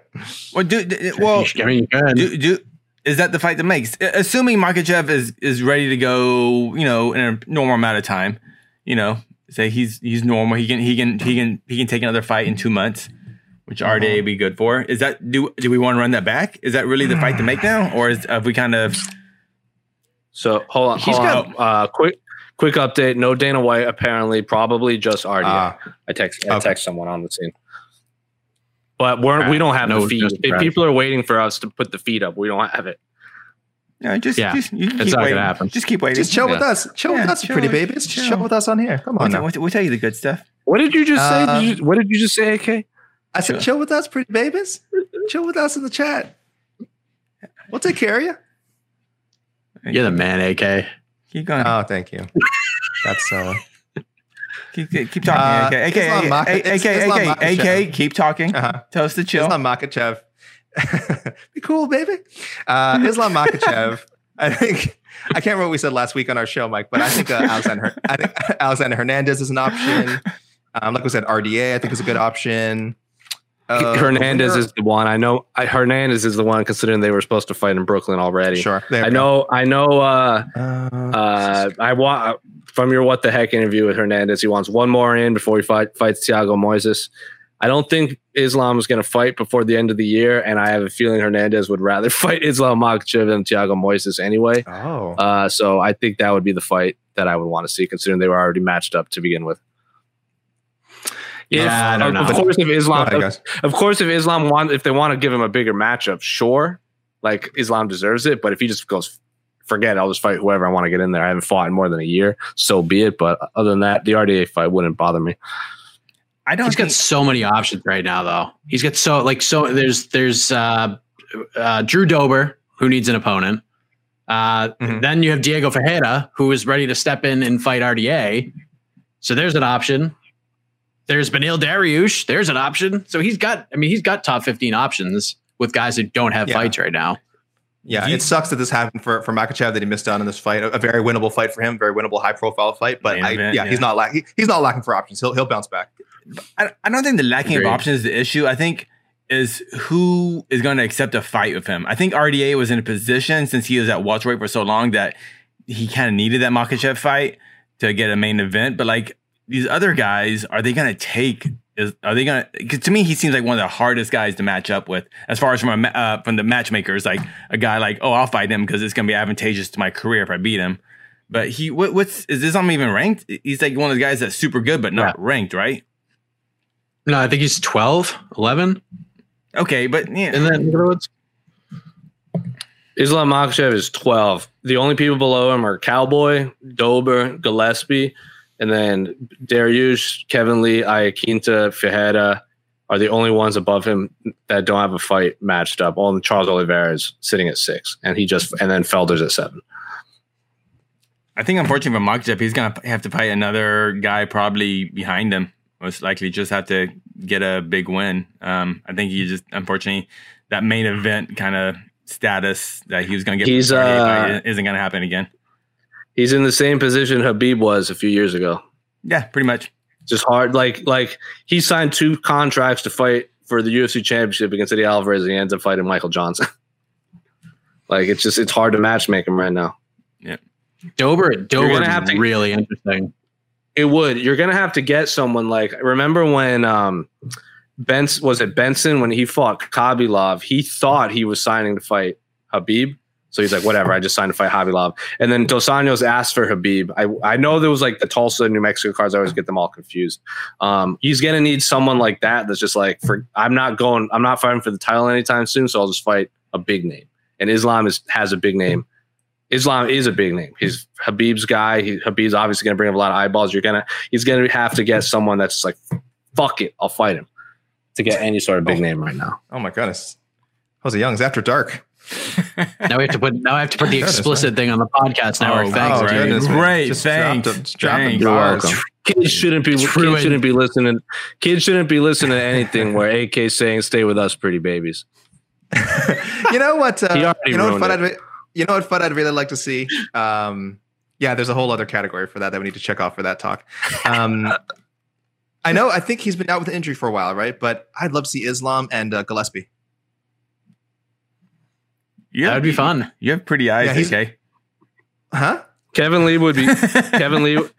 I think Kevin Lee would be a fun fight too because remember when Kevin Lee was going to Yes. fight when he beat Gillespie backstage case when we were in Madison Square Garden. Someone asked him, he goes, Gillespie, "Would you forgot fight about Is- him. when Jesus. when when you fight someone someone brought up fighting Kevin Lee, uh, fighting Islam to Kevin Lee because Kevin Lee was on was on this run where he wants to fight everyone in their backyard. Like he's like, I want to fight Gillespie in New York. I want to fight Charles Charles Oliveira in Brazil. And someone goes, Would you fight Islam? He goes, Would it be in Russia? And they're like, Probably not. He goes, Nah. I mean, I want that fight, but only in Russia. I think Kevin Lee has been calling Khabib out for so long that he might view it as a way to get his name on. He's not going to fight Khabib, but it's obviously he can piggyback off of Khabib's fans and just act a fool like he normally does. So I bet Kevin Lee Islam could be a possible fight too. Oh, I was thinking. Sure. I was thinking. I was, depends. sorry, I was thinking Islam Gillespie. I love the, either one, Oh, okay. either one. But Gillespie hasn't fought since getting his head decapitated by Kevin Lee. So if, if Yeah. he wa- if he wants the guy that's above him, Kevin Lee is sitting at ten, Islam sitting at twelve. I think that's a fun fight too. Did they pull Gillespie Yeah, from the maybe that- rankings? Is it, has it been that long? Is he just? I No. wonder because No, he was top there. ten. He was he was in. Okay, uh, So you he's know, he 13. wanted the Khabib fight. He he wanted the Khabib fight, um, or at least was working towards the Khabib fight. He's certainly a guy who people said, oh, would be a good stylist matchup for Khabib. That fight obviously is probably never going to happen now. So Islam would really be be the next best thing. Yeah, and Kevin Lee's got so. It, it- I think he had like one ACL tear, and then as he was repairing that one, he tore the other ACL, something Mm. crazy like that. Um, what business? Why not? Shema, why not Chimaev and Khaos Fireworks? We just talked Someone about this that. kind of. Uh, yeah, that's come up. yeah, we talked. I mean, listen, if if if for some reason Leon Edwards cannot make it because of the second wave of of COVID and he can't get out of the UK and you need somebody to fill in, I don't know if it's like. I mean, Chimaev is the main event. Like Chimaev's the A side of any of these conversations. I'm, I mean, just the way that it is right now. So, sure, why not? Is Khaos Williams all hype? I don't think he'll have the star power like Khamzat Chimaev. I, I don't think he's all. He, look, look at the guys he, he's beat. I don't think he's all hype at all. I mean, Alex Morono is no joke, and he knocked him out in 27 seconds.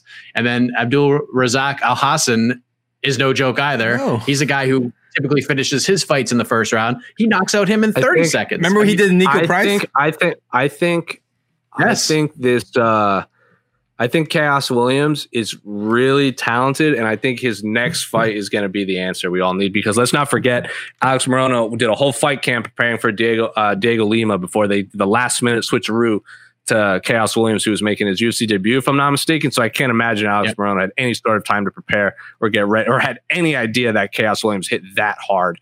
And then um, Abdul Razak, I was coming off a loss, and he probably just wanted to go in guns, and he goes in guns blaz- blazing anyway. He plays right into Khaos Williams' hands. I really think whoever Khaos Williams fights next is going to be the is going to show if Khaos Williams is the real deal or not. Because right now he looks like the real deal, but like me, I still have questions, which means probably a few other people have questions. I think uh, to Uh, me the, the issue is Khaos Williams isn't isn't sitting at a table next to Dana White watching fights. Yeah. That's all it is. If Yeah. if Dana was just like Khaos Williams, oh my god, I'm gonna get his I'm gonna get his name tattooed on my forehead. He's so good. If he was treating Khaos the same way he was treating um Chimaev, Thumbs up. Khamzat, yeah, we would we would be talking about him. But um, I don't I, I don't think Dana Someone even mentioned his name ever. He shook his hand at the end, but that's about it. Yeah, and he said that get- was one of the had a most whole- vicious knockouts I've ever seen in my bleeping life. That's what he said to him. And you come to the press conference Someone and in you the- say that, man. Someone in the chat says Khaos versus Rakhmonov, and I'm like, I really like that fight, but I don't think time the time. I don't think it's the time right now. No, that's like, yeah. And th- that's that's even more puzzling because Rakhmonov is like, I mean, he beat, he submitted, submitted Alex Oliveira in the first round. That is more impressive than anything Hamza Chimaev has done, if we're being honest. Like the Meerschaert knockout was just ridiculous. It was laughable. Like you're just like, wow, I like that is just unbelievable. Like no one could have expected that to happen. But to submit Alex Oliveira, who missed weight in his UFC debut on short notice like that in the first round, that was probably the most impressive win of, of all of them, if we're being honest here. So Um, no hype for Rock. I want- at all. Not. I wanted to address the chaos. Sorry, guys. I was, I was, I've this whole time I've been looking for a picture of Khaos Williams in the suit he was wearing afterwards, because uh, no, we're talking about star power. I just, uh, Casey, I just sent you the uh, a tweet from our, our good friend Jessica Crystal Crew. Um, we had a couple, which has a couple of images, so I don't know if we can Oh, get that up there at some point. But um, he looked fresh. He had a he, what, what drip, drip, drip. What do they say when someone's like dressing really? I wouldn't know because I've never done it, but uh, when someone dressed really well, they got that they got that drip, right? So uh, he looked he certainly looked like a star afterwards. He's certainly dressing like a professional, which uh, you know not a lot of fighters can say they do when they're just two Oh. two UFC fights into their career. Um, I just looked he up looked- a list. he looked good. I looked up. I looked up this list of welterweights on the ranking Mm-hmm. MMA site. Cha- Cha- Khaos Williams is sitting at 44 of like the top 50 welterweights right now. There's a few names around him that I wouldn't mind actually. I hadn't even thought about it. Like uh Dago Lima, Lyman Good, um, Max Griffin, um, uh, who else? I, literally just saw another name that I would be like, I would be, I was, oh, Bryan Barberena sitting right underneath him. So there's a lot of great welterweights. I just don't know if you, but these are all names that are going to test him. And I think for me personally, I have questions about him, just how good he actually is, which means I'm sure other people still do. I think he's awesome. I just this next fight is going to answer a lot of questions. Randy Brown is is in that should be in that conversation too. I think. I think there's a lot of fun fights for him. Give him Diego Sanchez. Sure. Why do you no, no, no, no, no. If Diego's gonna Absolutely fight, not. How dare you? how dare, Who's, how uh, dare you? How dare? Who beat Matt? He's who beat undefeated. Matt Brown? Who Oh. beat Matt Brown in Baeza, Jacksonville? Baeza. By Miguel Baeza. Oh man, Yeah. sign me up, man. He's fighting. That's He's two. fighting. Oh, that's right. That's right. That's Yeah. right. So- Fun fights though. And I just gotta say that that punch that Williams landed was spectacular. The way he split, like he anticipated that leg Mhm. kick. Actually, like um, how do you say his opponent's name? Alhassan. Al Alhassan. Hassan. Like he didn't really make any technical errors. Like he just he just split that guard and just hit him right on the chin. Just an incredible What a- punch. Just an incredible punch. Incredible timing. What? What about like Jake? What about Jake Matthews, the guy that beat Diego Sanchez? Don't mind that. Yeah. Don't mind that. Yeah. Does uh does the Leech have a I don't think- is he fighting Dwight? Is he fighting Dwight Grant? Am I, or am He I is- imagining that? He is. He was scheduled to fight Dwight Grant, I believe. Uh, not gonna look Lee, up, right? But leech, leash, leeches, yeah. yeah, yeah, yeah, yeah. Winner of that. There's a Um, lot of fights for him to take. Yeah, Sure. I, I think Jake Matthews. I wonder what would probably want to fight someone with a little more of a name at this point. Um, I would think so yeah, I don't yeah. think he, he should. I don't think he. I don't think I he should object to that matchup if it comes along. But he probably wants more of a name. But uh, yeah, I mean, look back to Sandy Pham's original question. Uh, no, no, he's definitely not all hype. Uh, will he have the power of Kamza? I don't know. I, I would love to see that fight happen for sure. Um, because I've been look, I've been number one on the we're pushing Khamzat too fast train. I think everyone knows this, but obviously there's no stopping it now. Like you guys mentioned, he's chummy with Dana White. He's been saying all the right things. He's traveling. He's wheeling and dealing. Um, and now he's you know he's got to fight with Leon Edwards. So uh, yeah, there's really no stopping it now. Maybe if he loses that fight, they dial it back somehow. I doubt it. That's just not really how the UFC works. They're not sensible like that. Uh, and and frankly, Edwards is a fight he can win. Uh, I don't know if I would pick him, but it's it's certainly a winnable fight for him. So um, our friend, no, our good friend Farah Hannoun is all aboard the uh, Khaos Williams versus Mounir Lazzez train. Ooh, Yeah, a about it. fight. That out. I am about it. I, Yeah. That's that. If I have to pick, that was my initial answer. Like that's the fight I want to see over all of them. I think it would test Yeah, both men. the timing the timing for both guys is completely different like Khaos got in on a pay-per-view in front of a capacity crowd in houston with like and and it- with space because like i mean i think some people knew like this pandemic could could create some chaos most people didn't buy into it and then hamza jumps on fight island in this unique crazy circumstance and gets a quick finish in dominant fashion like if Khaos williams fought alex Morono in july on fight island he might be in a totally different position right now. He might have fought two weeks later and got another knockout, and then we're you know we're talking about Khaos Williams instead. So just you know it was a reintroduction, so to speak. But if you're Khaos Williams, you want to get your ass back in that octagon ASAP. Like if something comes up, they call you and say, "Hey, we got a 170 fight on December 5th or December 12th or December 19th." You best believe you're signing that contract and you're closing out the year in a big way. Like you have to do it. That's why if they if for some reason Belal, like if they offer him Belal, you jump on that thing with both feet. And even if you lose, great. You're still, you got some momentum. You're taking a risky fight against a guy who probably should be in the top 15 against a, uh, with Belal Muhammad. So he needs to, to get back. He needs to get one more in at the end of the year is what I'm trying to say. The Belal fight makes the most strike while the iron sense is to hot.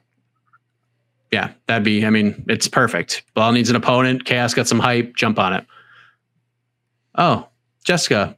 Hi guys. Okay, so maybe he didn't win, but I told y'all Paul wouldn't get Yeah. finished. Who said? Yeah, who she said told Paul you? would be She gonna get told you? Jose and Jose and Casey. She told you guys. Yeah, I said it. I said my exact phrasing was if there's going to be a finish, it'll probably come in the later rounds, and I would assume Rafael dos Anjos gets some sort of arm choke like he normally does, like the Magny and the Kevin Lee thing. My pick wasn't Paul Felder gets finished. I said if there's going to be a finish, this is the most logical path to a finish. That was still kind of friendly, Jessica. I think she was on Twitter and said uh, she had cracked open an alcoholic beverage, so watch out. Be, be forewarned. We're getting that was some still of that. pretty nice. That was still a pretty nice con- uh, comment, though. She at least said hi, guys, first before trying to rip us. Um, What's up, dog? But no, Mike and I had both said. Uh, Mike and I definitely both said decision. Uh, we have the Tapology uh, picks graphic to prove it. Yeah. we always flash out as evidence. so. I, I, I said I said a poo poo snooze fest decision win for RDA, so I, I win. Oh wow, that one fight of the night, brother. Um, no, I, I, I, I really think that uh, I thought that I really thought the McKenna Hansen fight was a, a little bit better, though. But though it was just really great to see. I mean, you, you just Felder's effort was just incredible. You know, that's it's it was hard to ignore the storyline, right? If if you if you knew the storyline, it was definitely hard to look past that and not factor that into the action. Well, how about Uh, how about, you were watching. how about the, the the fact that the UFC let a 12 year old fight in McKenna? Oh my god. Like, she's tw- she's 21 years old, but my goodness, uh, yeah, the- yeah, she looks- like in her post fight interview, I was like, "Good lord, she looks so young." yeah. Uh, but, McKenna, you know, she- McKenna was way better than I thought she was going to be. Like I thought McKenna I- had like and- a lot of talent, and I thought like it would take her some time to get there. But man, she she impressed me tonight. Like she's Yeah. she's someone to get really excited about, no doubt about She it. She got Like, in a lot now, of precarious. She was in a lot of precarious situations that I know. A lot of the narrative with uh, Hansen was like, "I'm not. I'm. I'm a veteran in this game at 21." McKenna was in a lot of precarious situations that a lot of people a lot older than her and a lot more experience probably would have fallen to. So yeah, McKenna looked awesome tonight. Oh They yeah, I did. was I was way off on McKenna. I, I I called this a showcase fight for Hansen in the preview show. Mm. I was like, "Oh, this is just Duh. a yeah." I was going through Twitter and like she was getting in a lot of these like submissions. It's like she was stuck in submissions and all this like this grappling stuff. And one of the one of the I can't remember who tweeted. One of the fighters was like because McKenna trains at Alpha Male with Faber because Uriah Faber was in her corner. Sorry. He's like I feel like McKenna has been in all of these situations with everyone at Alpha Male. Like all the chokes are like rear naked chokes and guillotines and all these crazy things. Like and they're all her size over at Alpha Male. So it's like I feel like she's been in a choke or two in Alpha Male when she's been training. Okay, Sure. impor- an important question that hasn't been brought up. Um, what do we think of Paul Felder's mustache? I hope it stays. Great. Phenomenal. 10 out of 10 good 10 out of 10 good time. outstanding. Yeah, If I had a and mustache, that, and that's why he got the I'd performance. Yeah, that that that's why he got the performance. It, it just You know how did remember McKenna, did remember, McKenna have a mustache? Nope. No, she's gotta remember, work on that. remember uh, when Angela was on, she's like, "Yeah, the afro definitely absorbs some of the damage." I'm just saying. Mustache has to. I'm just saying. He looked he looked like he should have played for the Red Sox in 1987. That's exactly what when looked like. everyone when everyone was doing cocaine and acid and going out and pitching. red oil can mustaches boy. everywhere. yeah, man. actually, yeah. Now that you mention it, yes, he looks exactly like. Oil can boy just going out there just seeing things that aren't there and still pitching great games. looking like Jody Reed out there. Shout out to Oil Can Boyd. One time he stole my seat at a Celtics game, and I had to kindly remind him, and he had he did not want to hear it. Wow. Oh, I'm glad somebody brought this up. Thoughts Sorry, of I UFC 255 fight card next Saturday. Mm-hmm. I think it's I'll a be real- there. like Jose will be there. Listen, here's here's what I want to say, and I, I I think I spoke about this maybe last week or two weeks ago. I know when you see flyweights at the top of the card, you poo poo it a little bit. It's not Why? it's not Connor. It's not heavyweights. I you know No. it's it's it's don't I if you are a fan of the sport, like if this is like the first year you got into it because there's a pandemic and you're looking at this pay per view and you're like, oh, I don't know any of these guys. Like, I don't care. You drop the money on this because the matchups are awesome. Like that title fight, Figueiredo versus Perez is really, really good. Valentina Shevchenko is one of the best fighters in the world, male or female. She should be main eventing this card, if we're being honest. There you go. She should be the main event. Yes. She's fighting Jennifer Maia. She's probably going to win. She's probably going to do something pretty ridiculous that we're going to be talking about after the fight on the post fight show. Probably get a million questions about it. Then you have Shogun Rua versus Paul Craig, which is just going to be barrels of fun. That's a fun fight. You got Katlyn Chookagian Rematch. versus Cynthia Calvillo. an important, Mike an important fight, a very important fight. Yep. Yeah, Mike Perry and Tim Means. Uh, I'll tell you. I'll tell you the fight I am most excited about. we on know this that. We entire know what card. it is. Brandon Moreno, Brandon on Brandon. Brandon Moreno versus Brandon Royval is outstanding. It is The so loser has freaking to good. become the loser changes his name to Brendan. Ooh, wow, wow. Those are high stakes. Those are very high stakes. That will be the f- that is the best fight on the card in my opinion. Joaquin Buckley's on this. Buckley and Joaquin Buck. yeah. Beverly Hills Ninja. Jordan- against Jordan Wright. Kyle Daukaus is back after that crazy fight with Brendan Allen that he took on like 48 hours notice and almost won. Uh, Jared Gooden makes his UFC debut against uh, Alan Jouban, the very handsome Alan Jouban. Uh, Nicolas Dalby versus Daniel Rodriguez is on this card. It's a good card. Daniel, It's a real Daniel, good card. Daniel Rodriguez is low key one of the most intimidating men I've ever met. Like just how he carries himself and looks, and then you speak to him, and he's like the nicest cat in the world. Let me let me let me Ant- get tell you guys something. Antonina, Uh, Antonina versus Ariane Lipski is on this card. I- too. That's a Violence fun look, I know they weren't going to bump uh, Shogun Paul Craig from the main card. That's fine. Shogun's a veteran. He deserves it. He's a name. Mike Perry, to Means should not be on the main card. They should have bumped that off. Uh, Yep. Mike Perry shouldn't even be, Mike Perry shouldn't even be fighting. Okay, screw this guy. First of all, he's a loser. Um, but I would have put the Moreno Royval fight on the main card. I, I would have put made this a real, real flyweight showcase. Which again, I know the words flyweight showcase to some fans and probably to some people in the UFC. Uh, probably makes their skin just burn at the thought of it. But we got to get uh, past this weird stereotype that uh, I still see it. Like flyweights are boring. Some people still think women's strawweights are boring. Which again, we just saw a great fight between two 21 year olds today. Like, uh, and and and did we did we not say like Joanna Jacek and like Zhang Weili? Was that not just the, like the best fight of the year? Like, what are we doing when we're we're we're criticizing either women's MMA in general or uh, the flyweight division, which flyweight produces has produced Dude. the best fights of the year. Like People I- find the weirdest thing. Like people were complaining about Pitbull winning. Like people calling last- Pitbull. like is MMA last, like, fans just yo- need to like realize. Yeah, go ahead.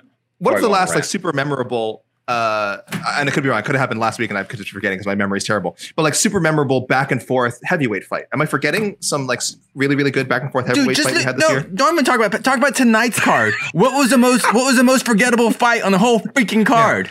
And The yet you freaking heavyweight fight, never- the most forgettable fight. never- I watched that and I go, never- you know yeah. what? I forgot about it. Let's go on. And you would never you would never hear someone say, Oh, we should get rid of heavyweights. You would never hear that. And I wouldn't say it. I it's a say that. stupid I say thing to that. say. I, I, no, I think it's a, I know I think it's a silly. I think it's a silly thing to say, and it's but it's just and it's just as dumb to say they should get rid of flyweights. Okay, so uh, I'm not, but I'm not speaking to our readers and our uh, our viewers right now because our viewers right now, people who stick with us in these post fight shows, are usually pretty smart. Uh, so you guys, again, I thank you always always for watching. I know I'm, I'm not yelling at you guys. This is tell your friends, tell your less educated friends, tell any Twitter trolls, uh, people on social media you're gonna come across that say this crap. You can, you can blame me. Okay, you can blame me for this take. But I'm so tired of people thinking heavyweight or light heavyweight is like better than straw weight, uh, uh, uh, men's flyweight. Like, no, that is absurd. Okay, and and I really wish that UFC would send a message uh, next week. And yeah, look, I know a lot of people wouldn't buy it, but four flyweight fights on the main card should have been four flyweight fights on the main I, card. I wish they would have bumped up Roy Royval or Brandon on Brandon to the main event, Yes. or not main event, main card. Uh, I wish they would have moved. I wish they would have moved Shogun and Paul Craig to the December nineteenth and flipped Manel Kape to Pantoja to the main card. So it would have been three men's flyweights, two women's flyweights, and it would have been an actual flyweight showcase in the pay, as a pay Well- card. 'Cause To be to be fair, oh boy. the original plan was Manel Kape versus Askar Askarov. That was in God. discussions. It was very close What to being fight. done. In fact, I, I think it was done at one point, but for some reason Askarov couldn't make it, so Kape got bumped back to the Pantoja mm-hmm. fight. But I know the Askarov fight was was very close to being done on this same card, so it just didn't Either happen. way. Either way, this, I will this tell card you- does look good. Yeah, bout order aside, this card does look really good. yeah. I will tell you one man who is completely okay with it being on the prelims, Brandon Royval. And Brandon Royval was so fired up and happy about this that he said, he even said, quote, no one's going to watch the freaking pay-per-view anyway. So me and Moreno technically are the main event. That's what he said. And then he He's- and he's kind of caught himself. He goes, because I'm going to get fired now, but uh, buy the pay-per-view, buy the pay-per-view, please. A- a way to, way to say sell your own weight division, Mr. Oval. A lot of guys say also they're on the let's featured let's also yeah. just a reminder i talked about it on a side i believe um, or between the links or the pr- one of the shows we've done this is espn 2 prelims not espn espn 2 Yeah, so if people can't true. find The- it that's where it is Yeah, none of the yeah. This ESPN two. If you want to see sweet, sweet Brandon on Brandon action, uh, you got to go ESPN two, or I think it's, or I think oh, and obviously the whole card espn I think, plus is Yeah. also on ESPN. or Plus. so but yeah, the, the I don't. I don't like the way you say that, AK. what Brand- sweet, sweet Brandon on Brandon action? Yeah, I love Lewis. it. Actually. Is it the, is it the, is it is it the eye contact? Is it because I'm looking right at your eyes when I say it? Is that part of what bothers you? I don't know. Are we going back to Zoom? Oh, God. Sweet, sweet Brandon on Brandon action. I feel like we should have the saxophone of Careless Whisper in the background if we do that. We really That gonna was have It's to a terrifying. Good mark- card. we're It's gonna have to really mark off some of those some of those boxes on the monetization section this time. It it really It's hurt. fun. It really hurt that Garbrandt's off the card because they just. Yeah. I, I get the casuals needed that needed that name on Yeah. the guy they've seen before, and unfortunately, we we know uh we know Alex Perez is a badass, but w- w- has he been on a has he been on Well- a fe- has he been a featured fight ever? Like uh, a guy uh, that, Formiga was that that no that was a prelim right? Yeah, like, I I, I can't even pretty- remember yeah. him being uh main. He has never he's That's never a- been a main or co-main. He's, No, he's like yeah, no, I mean, and the UFC's and the UFC's going to wonder, oh, why is he? Why are people not interested in him? It's like you don't showcase him. Uh, he was mean, on the I- main card, January twenty fifth show, uh, ESPN Plus Yeah. show. Was that the Blaydes Dos Santos card?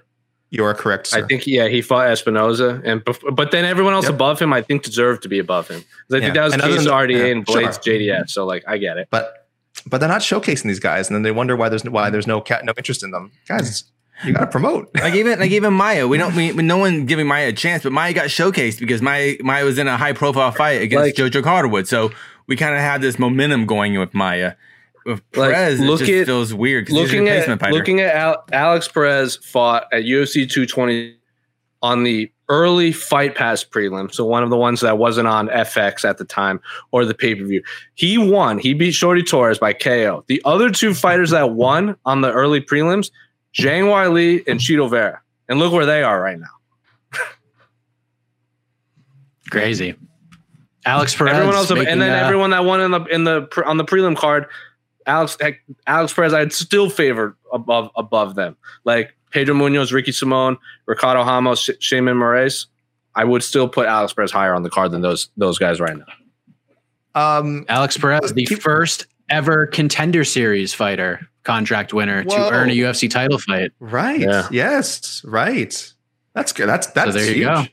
That's huge. Um, Like I want to ask that's what they should be selling. Dana White's like, everyone go look at this. We Oh, got a crazy They- they- like, they- contender they- guy. That's pretty much all they've been selling. Yeah, that's I, I think that's the only selling point really. who could be the with. next Alex Perez on this week's episode of Yeah. Contenders?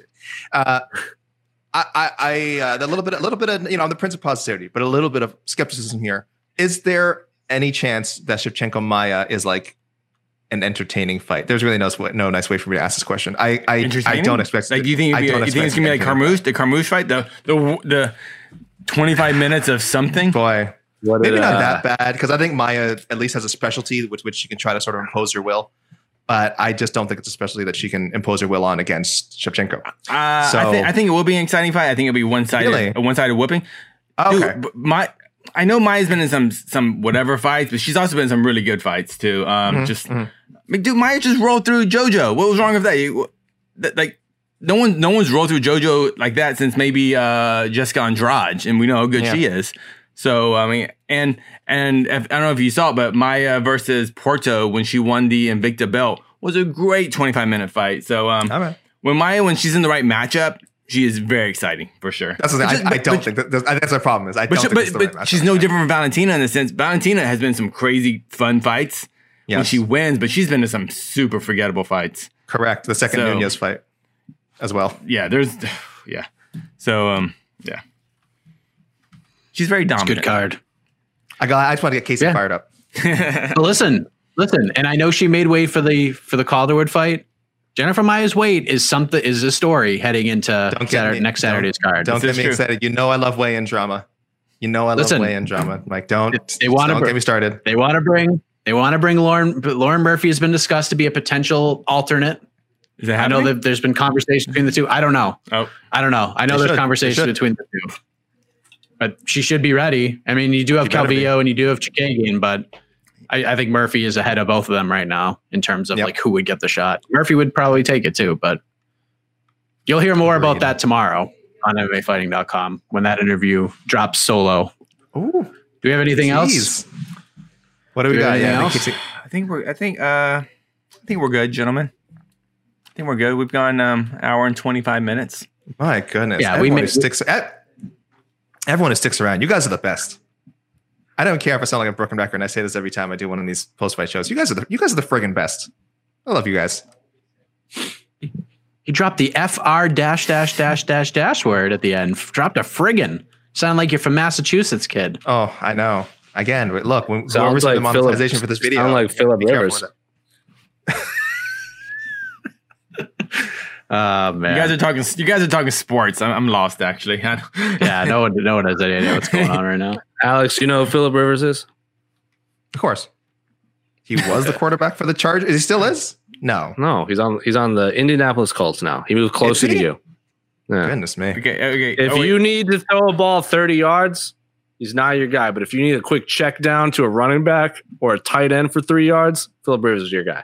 Hall of Famer, Philip Rivers. 100%. I'm not going to argue that. Okay, 100% okay, he is. Famer. I've heard some people. I've heard some people say maybe this. is Maybe I Well, those people, are, discussion a couple years those people ago. are stupid. Look who's in the NFL Hall of Fame. Anyone can make it. Well, I mean the numbers. Are Uh, okay. Anyway, sorry, Mike. Mike Ranison. wow. For Wait, wait, uh, uh, What the heck? Is, is there still a San Diego Chargers? Are they still a team? Yeah. Oh, I'm sorry. No, Uh, no, they're the LA. LA Chargers. Oh, yeah, like, I'm sorry. I, I have I live in LA. I had no idea. This is news. Wait, I thought Not I thought, only I thought the wait, I thought the Rams. Casey, wait, are the Rams a team? Casey, not only Yes, are they two LA in. L.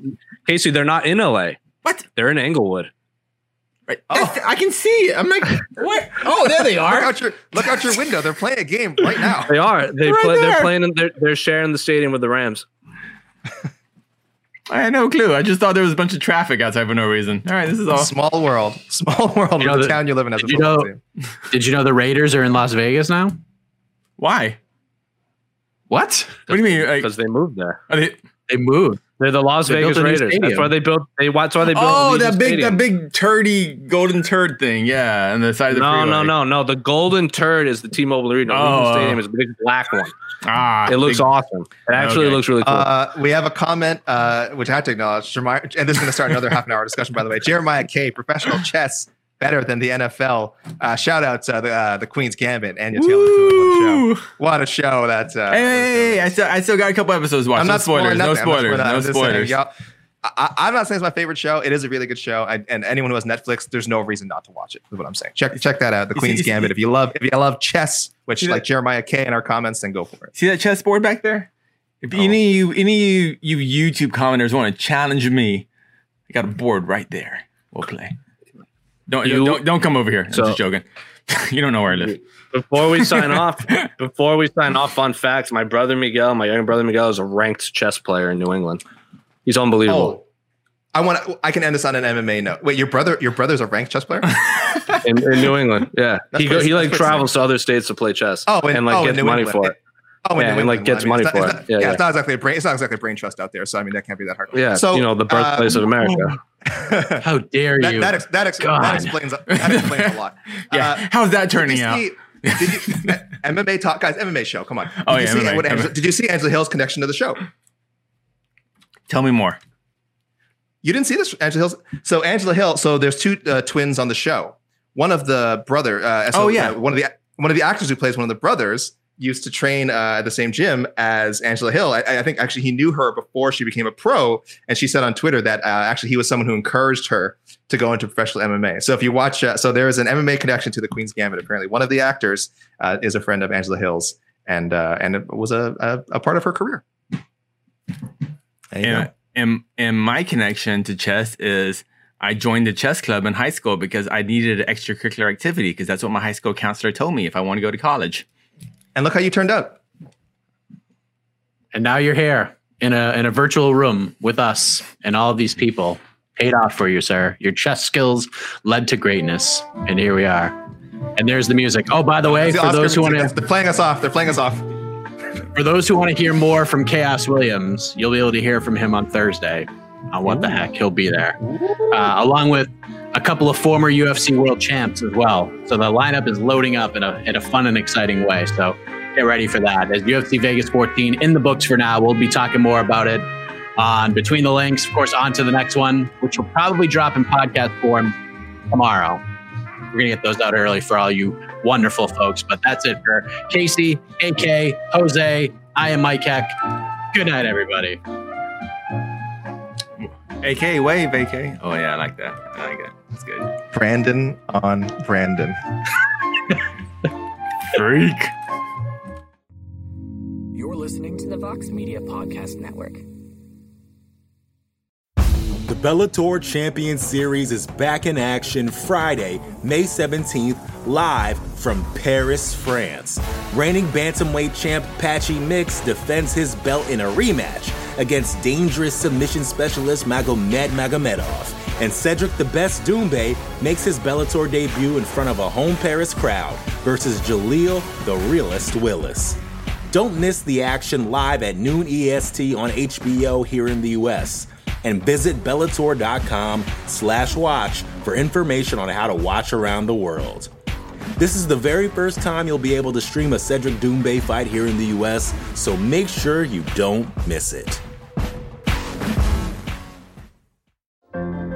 What does it take to be an entrepreneur, and how is it changing in our ever evolving business landscape? This is Scott Galloway, host of the Prop G podcast, and an entrepreneur myself. Right now, we've got a special three part series running all about the future of entrepreneurship. We're answering your questions on work life balance, how to raise capital for your business, and more. Because when you're an entrepreneur, it's always important to look ahead at what's to come. So tune in to the future of entrepreneurship, a Prop G Pod special sponsored by Mercury. You can find it on the Prop G Pod feed or wherever you get your podcasts.